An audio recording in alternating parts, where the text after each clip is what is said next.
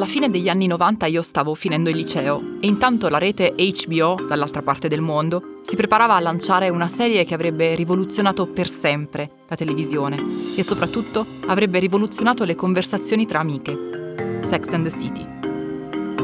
Quando la serie arrivò in Italia, la rete che la trasmetteva si diede da fare perché ci fosse un certo scandalo e una certa pruderia attorno alla cosa, e addirittura si prese la briga di organizzare un dibattito prima e dopo ogni episodio. In realtà, vista con gli occhi di oggi, ma in fondo anche con quelli di allora, la serie non aveva nulla di scandaloso, anzi era piuttosto pudica, ma comunque era rivoluzionaria, innovativa e dirompente. Era una serie che non somigliava a niente che avessimo visto fino a quel momento. Le protagoniste erano tutte donne e nessuna di loro, almeno nelle prime stagioni, poi la faccenda è cambiata, aveva intenzione di cercare il principe azzurro.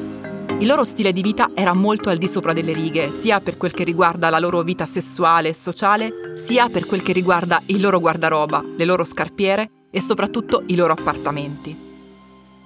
Ma se tre su quattro delle protagoniste avevano lavori o un'estrazione sociale che in qualche modo giustificavano il fatto che avessero bellissime case a Manhattan, qualcosa non tornava per l'appartamento della protagonista principale, Carrie Bradshaw, Qualcuno lo ricorderà soprattutto per il suo iconico guardaroba walk-in e qualcun altro avrà fatto caso che un appartamento del genere in nessun modo è compatibile con le entrate di una giornalista, per quanto affermata.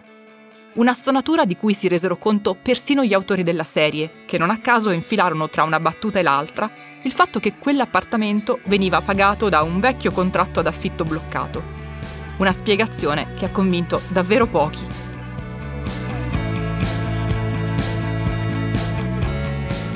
Sono Francesca Milano e questo è Coffee News, un podcast di Cora Media promosso da Allianz.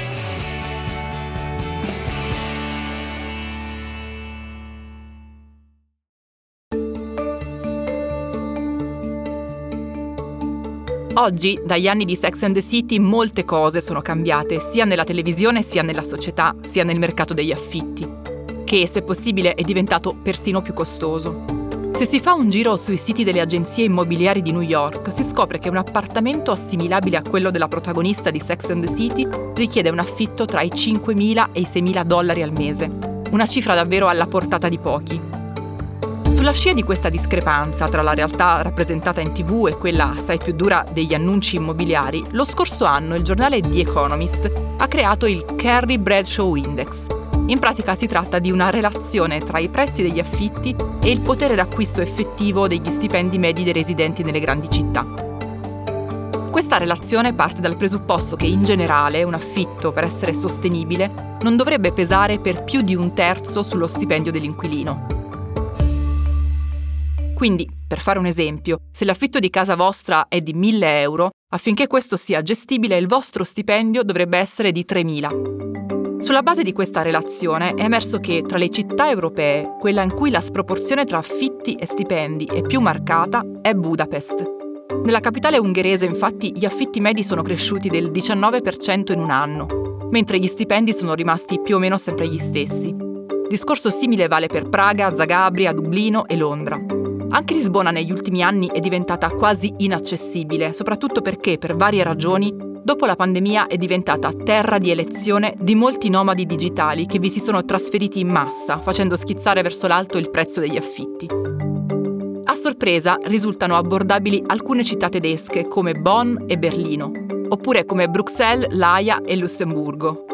Anche se nel caso di queste ultime città occorre dire che più che essere bassi gli affitti sono molto alti gli stipendi medi. E in Italia? L'analisi di The Economist non prende in considerazione Milano, città che da mesi è al centro di numerose polemiche per l'assenza di case disponibili e per i loro prezzi altissimi. Prende però in considerazione Roma, città che si trova esattamente al centro della classifica e nella quale, secondo i parametri del Carrie Bradshaw Index, esiste un equilibrio quasi perfetto tra prezzi degli affitti e stipendi medi. Chissà se i romani sono d'accordo. Coffee News è un podcast di Cora News prodotto da Cora Media e promosso da Allianz. Condotto da Francesca Milano, Guido Brera, Mario Calabresi, Simone Pieranni e Lorenzo Pregliasco. La cura editoriale è di Francesca Milano. In redazione Luciana Grosso. La supervisione del suono e della musica è di Luca Micheli. La post-produzione e il montaggio sono di Emanuele Moscatelli. La producer è Monica De Benedictis.